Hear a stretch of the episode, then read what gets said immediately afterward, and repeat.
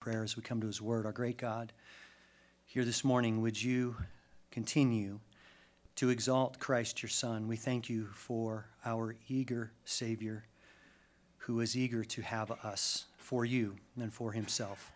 We come this morning halting and stumbling and yet acknowledging that we are needy. Lord, come and be glorified among your people this morning come and give your word. Holy Spirit, do your work in our hearts and glorify the Son and help us more clearly see the Father and speak as you spoke through your word. Now speak again by your word and by your work. In Christ's name, amen.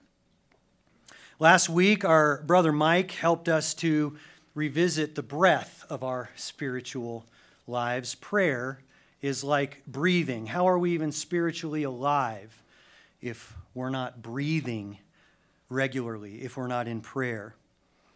Mike took us to the Lord's teaching to his disciples in Matthew chapter 6.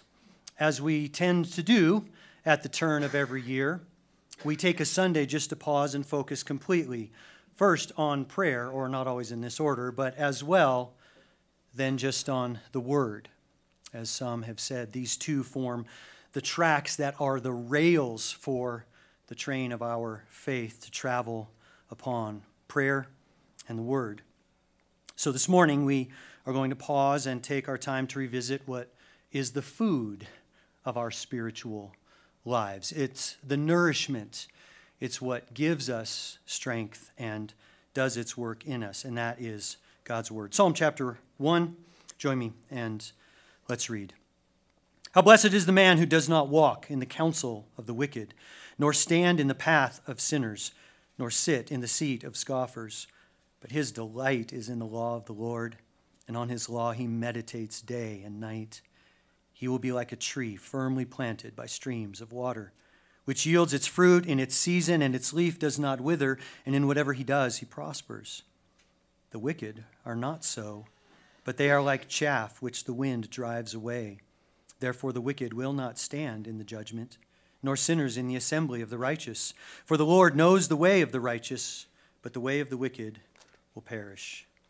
At bottom, what Psalm 1 is all about is a study in a contrast between the wicked and those of the word. You would think, well, shouldn't there be like a lot of room in between those? a contrast between the wicked or those of the word. Which will you be? What will the end of this coming year say about our lives in reference to those choices? First, this morning, then, we will take from this psalm the need for us to determine our bearing. Determine your bearing. Psalm 1 would encourage us at the outset of a new year. Determine your bearing. This is like in uh, the movies when they're on a ship. There's been a lot of pirate movies lately. There are other ship movies out there. But it's that, uh, that scene where the captain decides what we're going to do and they're going to make his way, and it's often, you know, uh, a, a, signal that uh, of purpose and, and direction, not just physically, but metaphorically as well. Uh, captain speaks and says, Set our bearing five degrees south by southwest. And I'm not quite sure what that all means, but it sounds super cool. We understand that be off by just a degree or two changes the course entirely. You can miss a continent by being off by a few degrees traveling across the ocean. Determine your bearing. The word would encourage us today. Let's notice then two contrasting works of the righteous man, what the righteous man rejects, and what the righteous man secures. First, what the righteous man rejects here is found in verse 1. He does not walk, nor stand, nor sit in the way of the wicked. In other words, the righteous man rejects the thinking and the behavior and the attitude of the world its counsel, what it would say and how it would speak, its actions, how it would walk, and then the attitude sitting in the seat of a scoffer. That is a progress downward, isn't it? It's a descent into a growing corruption. We're affected, make no mistake, by everything that we watch, everything that we read, everything that we scroll, all the people in our lives, the billboards we see, and the conversations we have. All of them will have an influence upon us. And they are almost entirely the influence of the world, the influence of corruption, the influence towards first our thinking, then our acting, and eventually our very hearts, our belief, our attitude towards all things. If we're not quite aware that we are constantly in such a war, then we'll be taken captive. There's one thing. There's only one thing that can stay the influence of the world and that can renew our souls, and that is the Word of God. So, how much should we spend time in the Word of God if it is the one thing that will renew us in the midst of what is for us a constant battle? Jesus said of us that we are to be in the world, but not of it. Jesus said to the Father, I ask you not to take them, Father, out of the world. And then he turns and he sends us into the world. But how will we remain salt and light in the world if we ourselves are not re- renewing our, our thinking and our actions and our attitudes regularly by the Word of God? It doesn't happen magically or even mysteriously, it happens quite often, quite diligently. The question then is what influences us the most? What influences day by day our heart and our thinking? What influences our hopes? What influences where we're going to invest our time and the sacrifices that we will make because we will make them, and the risks that we will take because we will take them for one reason or another? But what will influence those the most?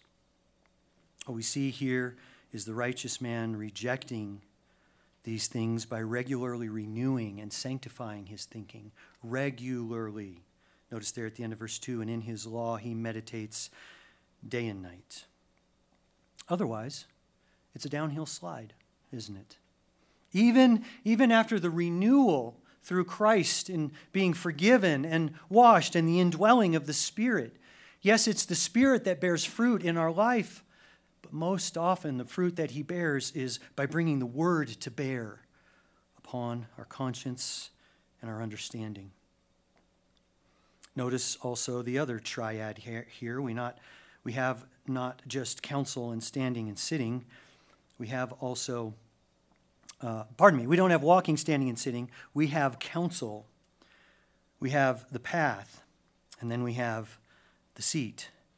This is our thinking that gets affected. It's our, our acting that gets effective, affected. And then it's the very place that we end up settling in the end.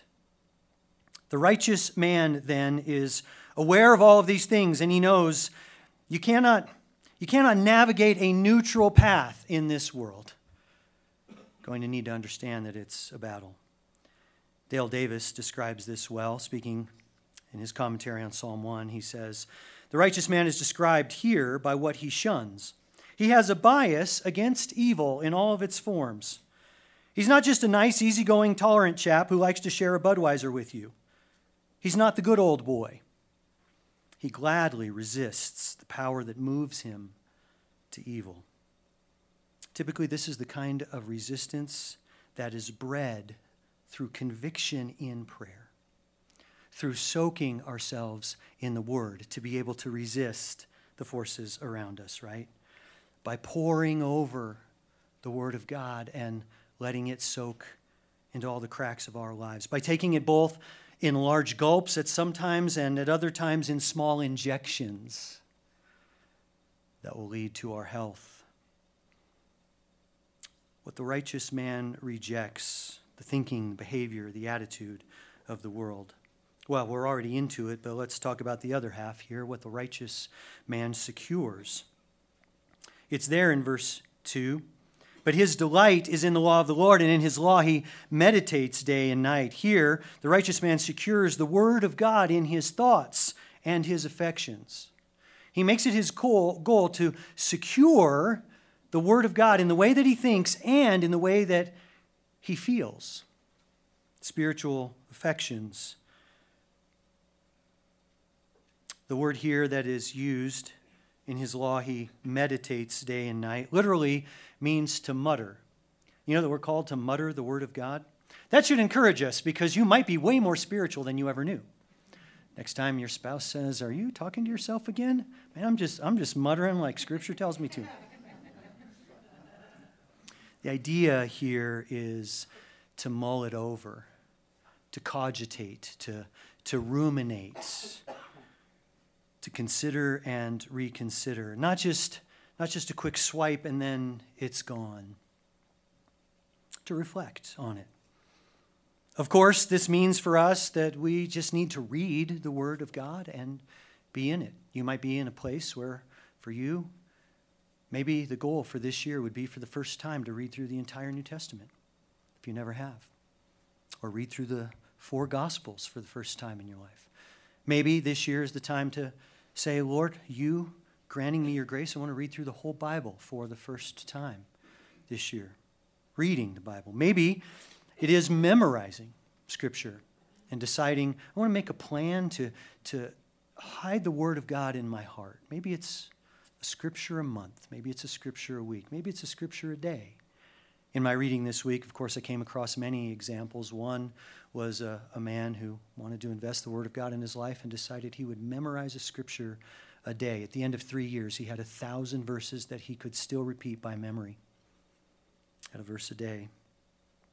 Maybe it's just studying the Word okay, for my regular time with the Lord, I'm going to mostly read, but I also want to find a way to, to study the Word. I want to, I want to learn some new tools. I want to get a companion guide to help me, or I want to step into a Bible study with some people that will hold me accountable to going deeper and asking some questions and making sure that I put them into context and pray over them and ask the Lord how to apply them in my life. But maybe there are some other ways that we haven't thought about securing the Word of God in our thoughts and our affections. What about praying? The Word of God, just as an occasional exercise in our time alone with the Lord. Or, better yet, together with others, saying, hey, let's just open up a passage and you read a verse and a couple of us will pray, and then somebody else read a verse and a few of us will pray. Man, what a sweet fellowship that we have because of Christ when we come together in His Word, and yet it's not difficult, it's not complicated, and yet how rare it is that maybe we take up such a simple thing that can be so rich in our lives. Maybe it's finding ways as a family just to read the Word of God together out loud. Maybe, maybe without comments, even, but just as a discipline. Or, or maybe reading it out loud to ourselves as we drive. Keep your eyes on the road. But, but just hearing it with our ears and making it pass through our thinking and the movement of our lips can be different than just silently scanning across a page at times. We should do deep dives into the Word. Most likely those happen on our own. But then we also should just do broad reading and be together in community in the Word. All of these are the ways that the righteous man and the righteous woman will secure the Word of God in his or her thoughts and affections. Now, maybe most important of all in this opening portion is to notice something, and that is this why? Why does the righteous man do it? Well, we're told there at the beginning of verse 2 because, because it's his delight. He didn't do it because God made him, he didn't do it because he's trying to impress his friends. He didn't do it because his parents said, You got to finish five chapters before the week is over, although that's a good assignment. Or because he was thinking, My wife will probably ask me, What did I read today? So I have to read something, or else I have to lie again. No, he did it because it was his delight. He did it because it was his pleasure. He did it because he said, if there's one thing that I could prioritize to do because I just love doing it, it would be to soak in God's word. He does this for his joy, for his satisfaction, because he knows that the word of God feeds his soul. He does it for his pleasure. As a little Catholic boy growing up, I was, um, was never encouraged to read the Word of God on my own. I was never taught how to read the Word of God for myself.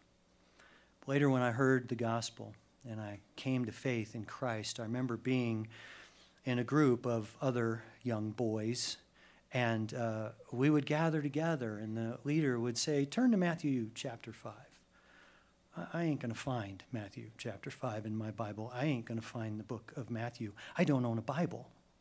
I have no idea what to do with the thing. And I was fascinated by the idea that the people could open the Bible and just read it and like hear from God. That's nuttiness. And that fascination, by the grace of God, some 40 years hence, has never left me. It took me a lot of years to, to figure out how to start to read. And even then, when I did start to read, I couldn't make heads or tails of what was going on most of the time.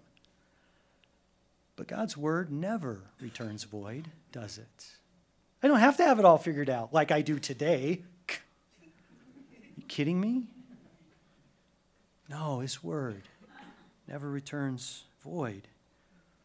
All I knew is it was the most fascinating thing in the world. Fascination is turned into love, delight, and wonder. There's a brother here who 30 years ago, I remember sitting across the table from, and we were talking about time in the Word. And I remember saying the words to him All I know is that this is my home. Delight in the Word of God is the privilege of every believer. None of that story is unique to me. From the youngest Christian to the most aged saint, delight in the Word of God is, is our legacy because the Spirit comes to live in us, and now the Word resonates with our soul, and there is nothing else that is a delight. There is no place else that is a home like God's Word. For the psalmist, it was his pursuit because it was his pleasure. And it was that pleasure that lit the fire of holy affections to stir his will, to believe, to rise, to read, to mutter, and to soak and be blessed. So let's be with Christ in the Word in 2024. That is how we determine our bearing, because nothing else can set course for us but the Word of God. We, we determine our bearing not by what we say we want, not by how we struggle on our own, not even just by being desperate, because I can be desperate and I will find a solution if I'm desperate enough, but I may find a solution in the wrong place. I might find the wrong thing to fill my soul. No, determining our bearing is choosing to secure the living word in our heart and in our mind and doing it for the joy, doing it for the delight of knowing Him. Who do you want to be? That's what the psalmist is laying out for me and for you. Who do you want to be? Do you want to be the man that God has created you to be? Then be with him in the Word. And, and this is no mere Sunday ceremony. Joshua, who led the nation of Israel, the general of God's armies, he was commanded to meditate upon the Word. In fact, he was promised that it would be the only way that he would make his way successful. I'm, I'm kind of thinking maybe God might have told him, hey, you ought to practice your sword fighting. You ought to, you know, study, you know, the art of war. You ought to, you know, know the, uh, the, the state of your army and your generals and where your strengths are. You ought to learn the lay of the land. There's a lot of other stuff he should have done. The Lord said, your success depends upon one thing, and that is that you meditate upon my word. Whatever your vocation, as believers, we must determine our bearing by being much in the Word with the Lord. by what the righteous reject and what the righteous secure. Secure the Word of God in your thoughts and your affections. If we do that, if we do that, then next, enjoy the fruits. Enjoy the fruits of God's Word living in you. Enjoy the fruits of God's Word living in you. Verse 3, speaking of the righteous, he will be like a tree firmly planted by streams of water, which yields its fruit in season, and its leaf does not wither, and in whatever he does, he prospers. Verse 3 describes the consequences, the glorious supernatural consequences of delighting in the Word and meditating on the Word. Five consequences given here. First, stability comes to the man of God who meditates, to the woman of God who delights in the word. He will be like a tree firmly planted. I don't know, do you ever need any stability in your life? Second, refreshment, like a tree firmly planted by streams of water. In fact, the word here for planting has the idea almost of a transplanting. It's a new start. It's, it's being taken up from the root and the soil that we were born into in our fallen state in Adam. And now that we are born again in Christ, we are transplanted into a new soil because this word is our life. And it is our richness and it is our refreshment. The word here for streams of water uh, is translated channels, or, or literally it's dividings.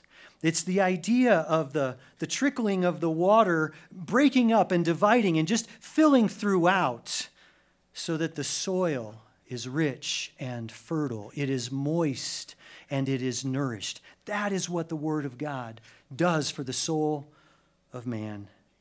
Refreshment. Like cool water to the weary soul, so is God's Word to our burdens.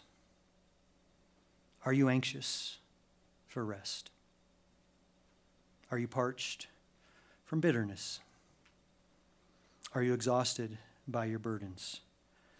Do you need stability and refreshment? Enjoy the fruits of God's word living in you because that's exactly what it does in us. Psalm 19 says, The law of the Lord is perfect restoring the soul. The testimony of the Lord is sure, making wise the simple. The precepts of the Lord are right, rejoicing the heart. The commandment of the Lord is clean, enlightening the eyes. Stability and refreshment. That is the work of the word. Third, fruitfulness. Fruitfulness, like a tree firmly planted by streams of water, which yields its fruit in season. Does the word of God ever return void? No, I know Isaiah 55. Don't try and trick me, right? No, it always achieves the purpose for which the Lord sends it. And the Word of God has purpose to bring fruit. But notice something in this passage in its season. Fruit will come, but it may or may not be in my time.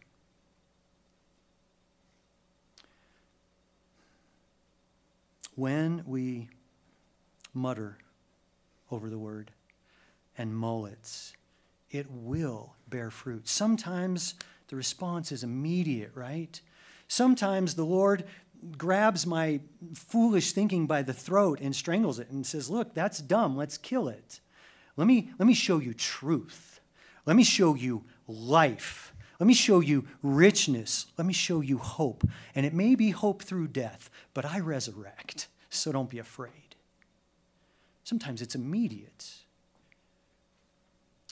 Other times it may take long seasons of soaking in the Word, where the Lord has to, has to reform our thinking about ourselves and about our situation and about others. But the tree that's planted there by these streams will bear fruit in its season along with responding to the Spirit, along with inviting the Spirit to help us, it is the Word of God that does this work. It's how fruit happens in the life of a Christian. We are soil. If there are no seeds planted into that soil, nothing will grow. If there is no seed, there will be no fruit. So, are we investing those things into the soil of our lives? Fourth, fourth fruit of God's word living in you is perseverance, which yields its fruit in season and its leaf does not wither. This means vitality when we need it. It Doesn't mean that um, I wake up every morning with a silly grin on my face and go, okay, I'm ready for another day. No, we have different personalities. We walk through different seasons.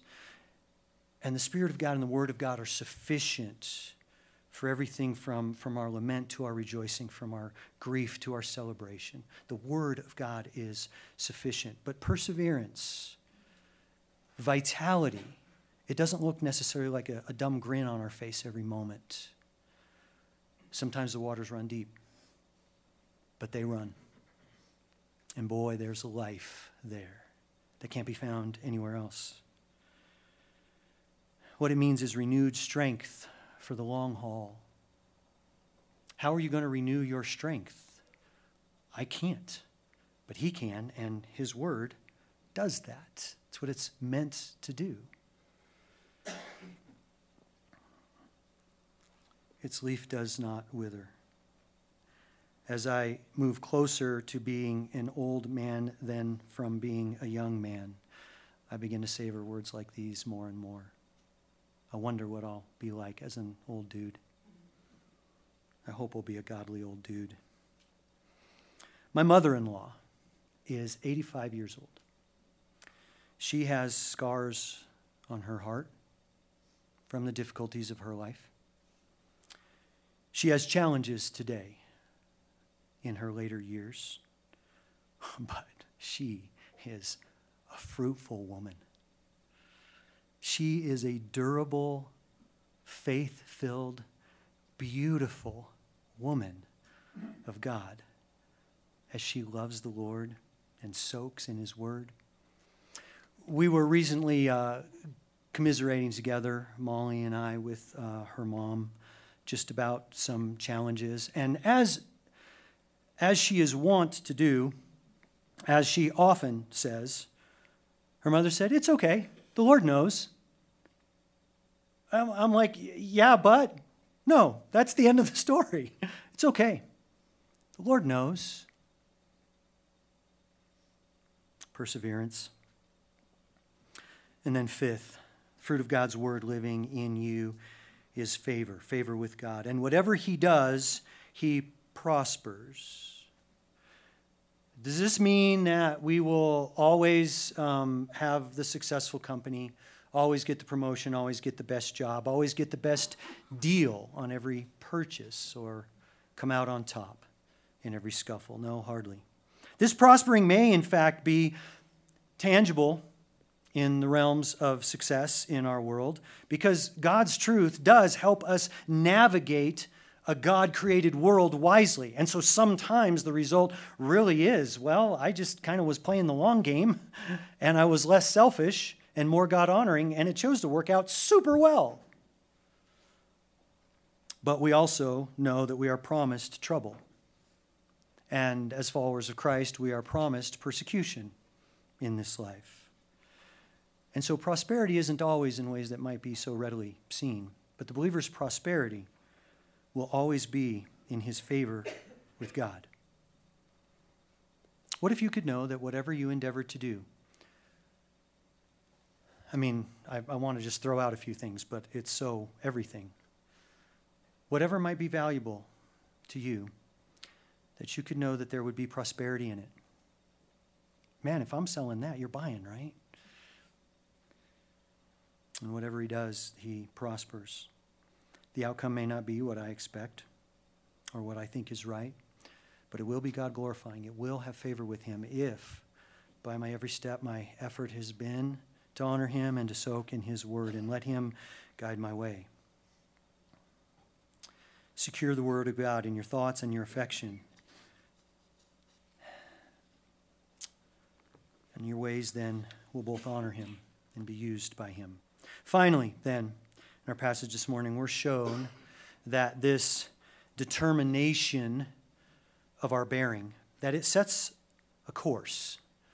It sets us on a course that ultimately will lead to our destiny. That's why I used the analogy and the words that I did at the beginning, because that's what the psalm, I think, does. And it brings us to at the end. It's at this point here in the last half that we're introduced to the terrifying alternative of not delighting in the Lord and meditating on it. The alternative of living without the word. Verse 4 The wicked are not so, but they are like chaff. I should just pause there, by the way. Um, the brevity of the description is shocking at this point. After five descriptions of the richness of the fruits of God's word living in us, after the, the beauty of the, the dedication and the delighting and the meditating, what do we get of the wicked chaff? What can you say about chaff? Not much. That's the nature of being chaff. The wicked are not so. But they are like chaff which the wind drives away. Therefore, the wicked will not stand in the judgment, nor sinners in the assembly of the righteous. For the Lord knows the way of the righteous, but the way of the wicked will perish. So the psalmist paints for us four deficits of the wordless life. First, without the word, the wicked have four things. Without the word, the wicked have first, no weight or substance. The wicked have no weight or substance. In this life, the wicked can be very impressive by the, by the power that they wield, by the authority that they throw around, by the influence that they have, by the money that they control, by their manipulation, by any number of things. The wicked are impressive in this life, but in the end, they have no weight and they have no substance. Chaff is tossed up into the air so it can be blown away by the gentle Mediterranean breezes, so the, the real fruit, the nugget of the grain, can fall back to earth and be gathered.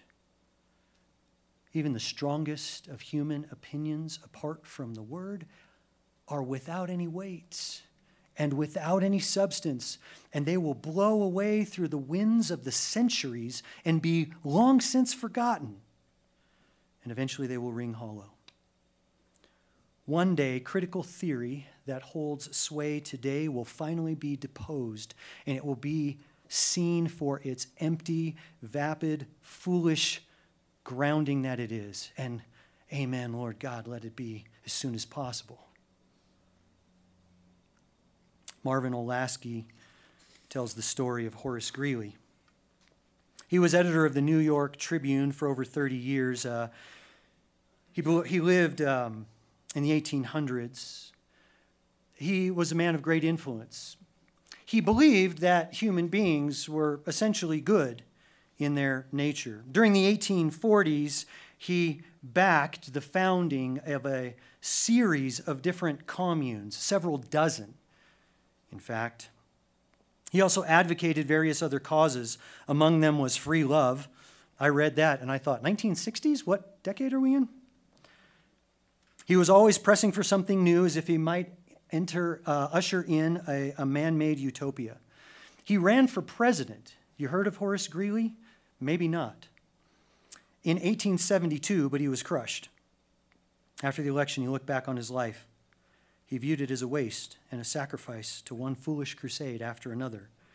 In a statement that he made not long before he died, he said this I stand naked before my God the most utterly, hopelessly wretched and undone of all who have ever lived. I have done more harm and wrong than any man who ever saw the light of day. Maybe the only thing worse than being chaff is realizing that you're chaff. The human opinions that hold sway of this day will be long forgotten and tossed into the garbage bin. Without the word, the wicked have no weight or substance. Second, they have no justification. This is what the life is like without the word. The wicked will not stand in the judgment. How do you stand before a holy God? You hear his word, you receive his word, you obey and respond to his word. But a wordless life has nothing upon which to stand. Apart from the blood of Christ, what can justify us before a holy God? Nothing. Third, without the word, the wicked have no real community. No real community. The wicked will not stand in the judgment, nor sinners in the assembly of the righteous. Notice here at the, at the heading of the book of Psalms, the psalmist, that's a, a, a, title that we give capital P for some dude. It was almost certainly a dude. Some dude who brought together the collation of 150 psalms and may have even written a number of them.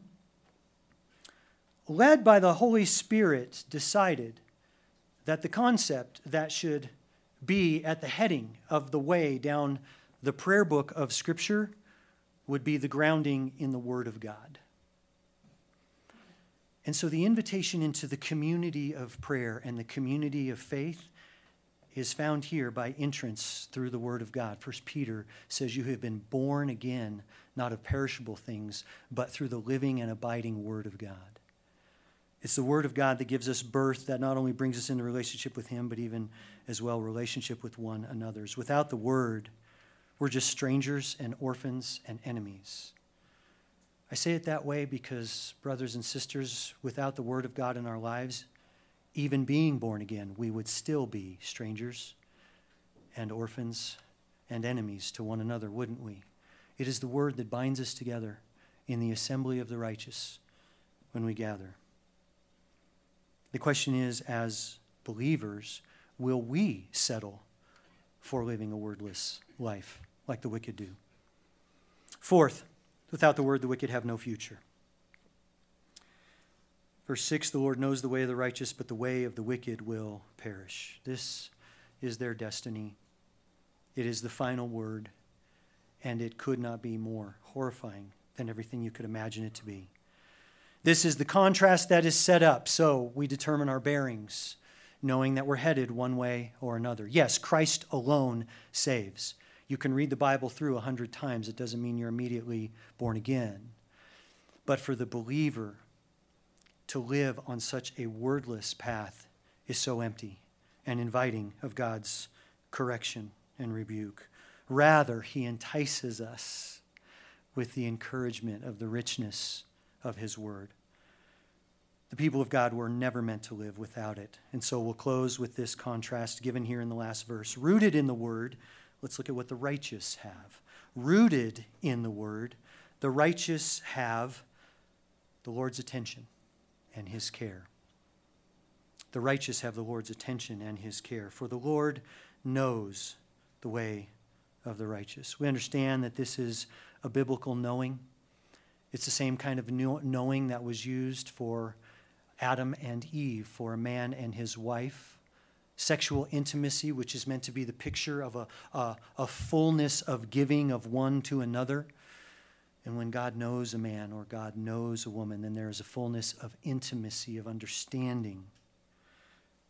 The Lord knows all that is the way of the righteous, all of his steps, all of her decisions, all of the circumstances. Rooted in the Word, that's what we have. The climax of all that the Word ultimately then delivers to us is not just better choices, is not even just better thinking or even a renewed attitude or a proper perspective as, as supernatural and, and as wonderful as those are, what, what the rooting in the Word ultimately bears fruit in us to do is to bring us to a person and to bring us into the presence of God who knows us. This is the climax. Don't think he's on a new topic just because it's two and a half verses later than the fruits that he said before. No, this is the crowning fruit, the very presence and person of God. Here's the question Do you believe that? I would propose that you know the answer. Just go back and look at how much time you spend in the Word. That is the answer for you and for me. Because He would deliver the fruit of His presence and His person to me, but He would do it as we soak. Jesus came in the flesh. God to dwell among men. And do you remember what he was called? The Word. All of the Word of God written is meant to bring us to the Word of God in flesh, to the Word of God who spoke. So start with Jesus. Friend, if you are here today, understand we're not talking about a new self help discipline so that you can turn over a new leaf and make some good New Year's resolutions. We're saying, no, if you want to have a life that will be different from anything in this world and that will last in any way into eternity, it starts with a person, it continues in His Word, and it will ultimately bring you deeper into that person. So, start first with Jesus. John 17, verse 3, this is what Christ said in his prayer to the Father This is eternal life, that they may know you, Father, the only true God, and Jesus Christ, whom you have said, sent. Start with Jesus and make it your goal to know the Father and know the Son. Then receive the words of Jesus and receive them every day. John 6, Christ says there, It is the Spirit who gives life, the flesh profits nothing. The words that I have spoken to you are spirit and life. So the very words that He gives are our daily bread. And then finally, abide in His words day and night. Christ says in John 8. So Jesus was saying to the Jews who had believed him, If you continue in my word or abide in my word, then you are truly my disciples, and you will know the truth and the truth will make you free. All of the Word of God is meant to bring us to a person and to abide in Him. Do you think we have exhausted all the work of the Word of God in Psalm 1 this morning? We're kidding ourselves, right? This is barely the tip of the iceberg, and yet, look at how much is just right here. Do you want to know the Lord? If so, then be with Him in the, Lord, in the Word? Do I want to be near to the Lord? I just need to be with Him in His Word. How will you be rooted in the Word in 2024? Maybe you need to go home today and prayerfully ask God and say, What are the plans that you would have me for my reading for this year? Do you want me to take up some new discipline of study or memorization or as a family or as a couple or maybe in my workplace, reading together or sharing? What are those new ways? Ask the Lord because He'll show you. He wants to show you. He delights for you to delight in His Word. And may you delight yourself in the law of the Lord and be like a tree firmly planted by streams of water, which bears its fruit in season, whose leaf does not wither, and in all that you do, that you prosper. Stand with me, let's pray. Gracious Lord our God, we rejoice that you have given us something so rich as your very words, your eternal truth, your divine revelation that speak to us greater than anything that this world has ever known. And in fact, it weighs and it judges, it navigates, and it trumps everything in the thinking of our world. And we praise you for this, Almighty God. We don't worship your word, but we do delight in it. we, we come to you because you have spoken and you have ordained to use this word to draw us near. So, Lord, would you show us what it means for each of us today, tonight, this week, to delight in the law of the Lord and make it ours, that we might experience more of all of these fruits. Lord, I don't think anything that I've shared today has taught anyone anything new. But Lord, we need to be reminded, we need to be refreshed. And your word does the work to energize us towards your purpose. Lord, bless the preaching of your word in the hearts of your people to do your work. This is what we ask, all for your glory in Christ's name. Amen. God bless you. Thanks for worshiping with us. Have a